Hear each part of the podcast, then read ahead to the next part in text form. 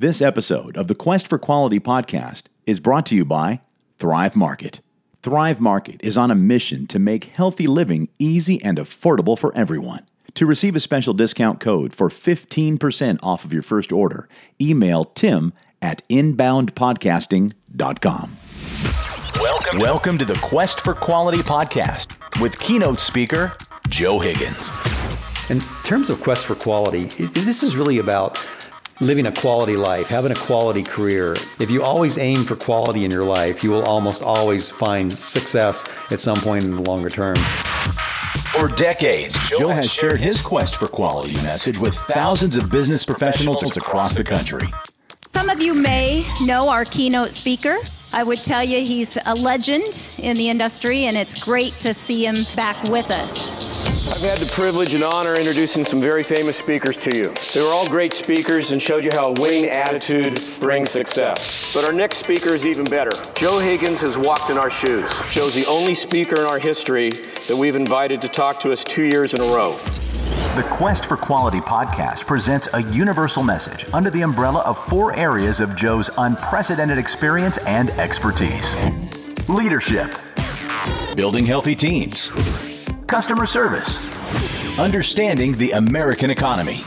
I'm trying to let people get that message that it's taken me, you know, 40 years to learn. I've had a lot of experience. I've gone through major levels of an organization, have trained and worked with and supervised thousands of people over my career and created leaders at, at the Whirlpool Corporation today that are running the company. So hopefully what I bring here in this thing is allowing people to live a better life and a better quality of life. Welcome back to the Quest for Quality with Joe podcast. I'm Tim Edwards from the Inbound Podcasting Network, and today we're putting the wraps on Joe's series on the current state and future of the American economy. We have covered topics such as the health of the GDP, the housing market, the differences between the unemployment rate and the real unemployment rate. We've also discussed some of the myths surrounding our national debt the new American Industrial Revolution, and a lot more. If you have not had a chance to listen to episodes two through four, we recommend you do so. Of course, there is much, much more to discuss on this topic, and we will be producing additional podcasts on the American economy as time marches on. But one thing we haven't covered yet, Joe, is the impact technology has on the U.S. economy. Well, let me let me take you back to uh, just to reiterate some things I said in the last podcast, I talked about manufacturing jobs coming back to America as being a huge sector. And that's phase one of the American industrial revolution. Uh, jobs coming back to America, manufacturing. Phase two was energy. So those are two giant sectors in the American economy. Technology is the third wave. So phase one, phase two, this is phase three. And as I look out 10 years from now, between now and 2025, technology is going to have a massive impact on where we're at because this, this is gigantic. Let's talk about what's happening. If you look at CES this year, the CES show up in Las Vegas, there were 3,600 vendors and 26,000 new products introduced at CES. That's an all time high. We've never seen that before. And that's the impact that technology is going to begin to have on our economy. It's a massive techno, it's a massive shift in the economic impact in this country. Let me, let me give you an example of this so we understand where we're at. Make this simple for everybody. Uh, let me give you the the fable of the king that wanted a new game. And he asked out in the kingdom, and a farmer came in with a game of chess. And he said, Here's your game 64 squares on the chessboard, all the players. The king became so enamored with that game, he said, I'll pay you anything you want. The farmer said, Okay. He said, I want a dollar a day for every square on the chessboard, 64 squares, doubled every day. In other words, a dollar the first day, $2 the second day, $4 the third day. Well, the king thought that was a modest proposal, and he said, I grant you that, uh, that pay. Well, by day 32, the payoff was $2.1 billion, and they were only halfway on the chessboard.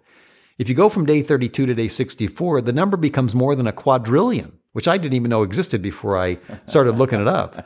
Um, the point of that story is this that today with technology, we are truly on day 32. All the investment, all the money's been spent the last 30 years to get to where we are today. All the payoff comes over the next 10 years, 2015, 2025.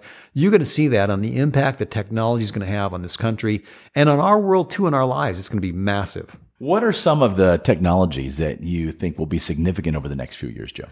Well, you know, McKinsey did a great study. They looked at 12, what they call 12 disruptive technologies. Uh, let me just talk about a few of them. I know we don't have time to talk about all of them, so I'll just pick out a few. The first one, will, for example, will be artificial intelligence. The industry calls this AI. Uh, back in 1995 or so, about 20 years ago, there were about 17,000 people working in artificial intelligence. Today, the number is more like 2.3 million people. And we recognize today that there are about 40,000 jobs in this area that are gone unfulfilled because we don't have workers with education to take this spot. But AI is a huge change. It's like a, it's like a $6 billion impact to global GDP. And because America is a rich country and because we buy uh, mobile tech, we buy technology more than other countries around the world, this will impact us in a greater way. So when you look out in terms of technology and the changes that are coming, uh, this is artificial intelligence is a big one.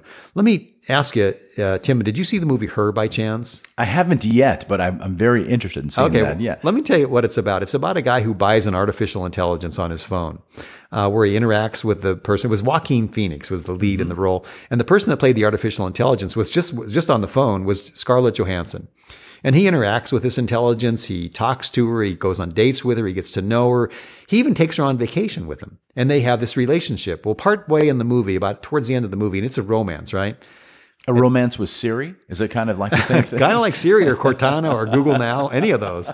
Uh, that's artificial intelligence. It, towards the end of the movie, he asks her, he says, honey, he says, uh, how many other men there are in your life, thinking that she might have one or two around the world? It's when she says 5.5 million that he thinks, well, this isn't going to work, and he breaks up with her and they move on. but the point of that is that we're making huge strides in AI today. And movies, as we know, can be predictive. We know that they can take us places we we don't always think we'll go. But our brain, with our brain, we can program into a computer uh, parts of our brain like uh, engineering logic, uh, math logic, intelligent logic, but we can't put in values, judgments, or human emotion. Uh, and because we can't do that, AI can only advance so far at this point. But that movie was clearly one that indicated that artificial intelligence can and probably will someday be able to learn human emotion, values, and judgments. And when do do that, it changes everything. Let me tell you where we are today. Uh, there's a company called Deep Knowledge Ventures out of Hong Kong, and they put a artificial intelligence on their board of directors with a full voting chair all of 2014. And they loved it. They said it wasn't it was an experiment, but they loved it and they're going to continue to do it. So in the future, as we look out with AI, we can see a day where board of directors are being maybe not run by AI, but certainly being a part of any board of directors around America. Uh, AI is advancing very rapidly. As a matter of fact, recently Elon Musk and Stephen Hawking, the you know the mm-hmm. greatest physicist in the world, they've they've put out warnings about how fast it's advancing. I mean, you see it as Siri and Cortana, like I said, mm-hmm. but it is way beyond that. And uh, you could do things in your business where you ask an artificial intelligence, if you had it sitting in your office on your desk, about your business. What do I what do I need to do to to gain more business in an area that I, maybe I'm not I'm, I'm not aware of? The AI can analyze reams and reams of data and give you an answer. Um, and you can even talk to it and discuss it probably in the years uh, in the years ahead of us, and not have to pay for its health insurance. That's right. Well, in the movie Her, I always thought it was a great idea to have an artificial intelligence. I haven't dated in a long time because I'm married now, but imagine how cheap a date your artificial intelligence is. So, oh my. Um, so let's talk about, uh, we mentioned Siri, of course, but mobile internet and why it's important. Well, you know, mobile internet's one of those kind of things where we've seen rapid technological change. Think about it. A few years ago, you had a flip phone in your pocket, and now you have a full on handheld computer. Uh, just, just a few years ago, I think it was 2009, about 23% of Americans own smartphones. Today, that number is 75%. It's the first time in US history that we can reach two thirds of Americans on one device with marketing and advertising. We've never been able to use that before. And you've done work with Yelp. You know how critical this is today. Let me give you an example. When Facebook stock opened up in 2012, they did their IPO. Everybody thought, oh my gosh, this is going to be a big deal. Facebook opened at 34 went right to 42, 45, something like that, but then dropped back to 24. You know why? Because today, 50% of all Facebook users are using it on a mobile device. They didn't have mobile technology down. And the experts said that. And when they got it right, now their stock has hovered between 75, 70, well, 72 to 82, let's say, uh, in the past year or so, because they monetized mobile technology. They recognized how important that was. They did it, they changed it, and now they're, they're obviously leaders in this field. So we talked about robotics a moment ago, how that was a little bit different from artificial intelligence. But advanced robotics making how is it making its largest impact? Well, let me let me tell you about Google. Google has bought eight companies that are in the robotics business. We don't really know what they're doing. It's it, it, it, was purchased by their super secret division, Google X. We're not supposed to know what they are, but there's eight of them, and, and, and I, I, can't name them for you right now. But uh, we know that Google has brought this very diverse group of companies because they have very broad ambitions in the robotics area. Uh, right now, we have, I think there's a product on the market called the Roomba that cleans your floors. Google's not even looking at that. They have these, these weird characters that we think can be used in war or for police work, maybe in construction or whatever. They have very humanoid looking robots.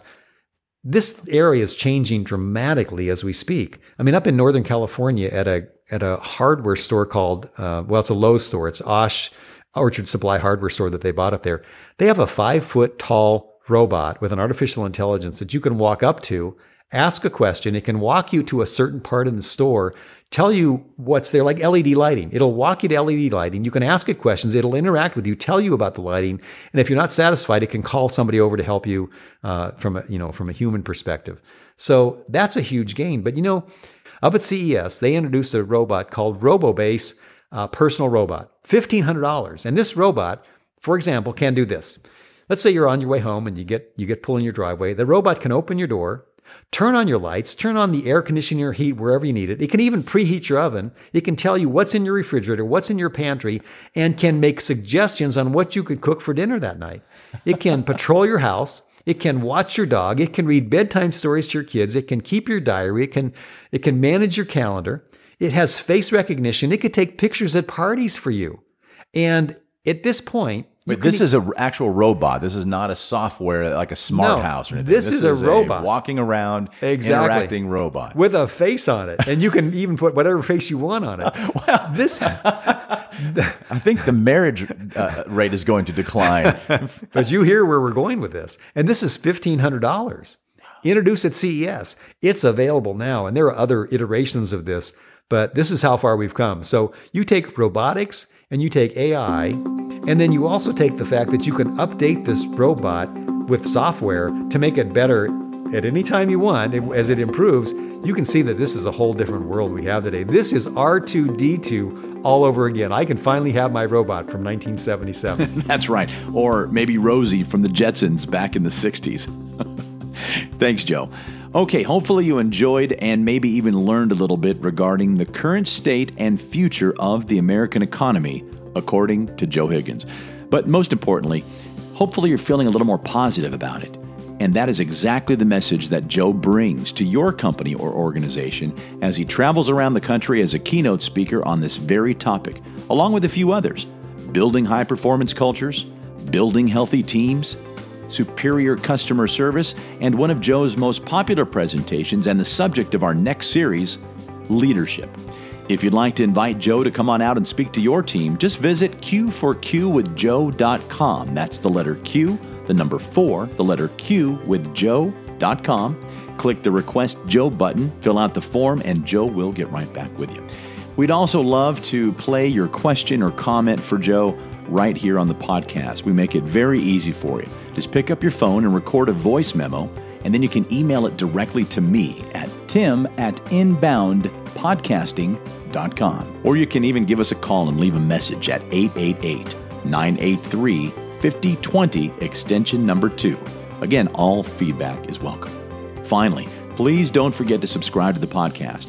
It is an absolutely free podcast, and we will make sure that you don't miss a single episode if you subscribe. As soon as we post an episode, you'll find it right there in your playlist on your computer or even on your mobile devices or from whatever you might be listening to your podcast on. Thanks again for listening in. We'll catch you next time as Joe opens up a rather lengthy series on leadership right here in the Quest for Quality with Joe podcast. For Joe Higgins, I'm Tim Edwards with the Inbound Podcasting Network.